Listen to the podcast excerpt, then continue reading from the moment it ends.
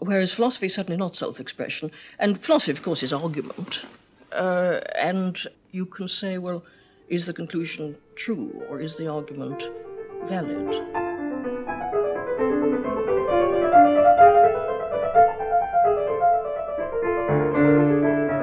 Welcome to Five Questions, where we don't ask if the conclusion's true or the argument valid, but what they say about you.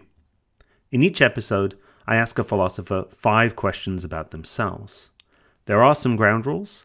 One is that the question I'm about to ask doesn't count as one of the five. That question is Could you introduce yourself, tell us a bit about who you are, and what kind of philosophical work you do? Thanks for asking. I'm Kieran Setiya. I teach philosophy at MIT, and I'm interested in ethics and in everything related to ethics. Now, the five questions will vary from episode to episode, but there will be some constants. My inspiration is the philosopher and novelist Iris Murdoch. You heard her at the beginning of this broadcast saying that philosophy is certainly not self expression.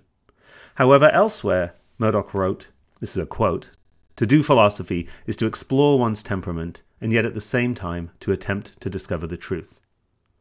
I'm interested in how philosophers' temperaments shape their work. I'll also ask questions like Do you have philosophical dreams? The economist J.M. Keynes once described the early analytic philosopher G.E. Moore waking from a nightmare in which he could not distinguish propositions from tables. Or I'll ask If you weren't a philosopher, what would you do?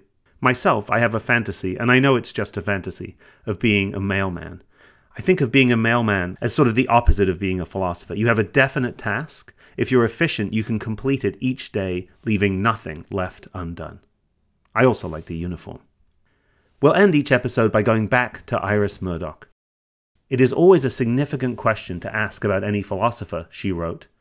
What is he afraid of? We have a wonderful lineup of guests for season one. I hope you'll stop by and listen to some of them.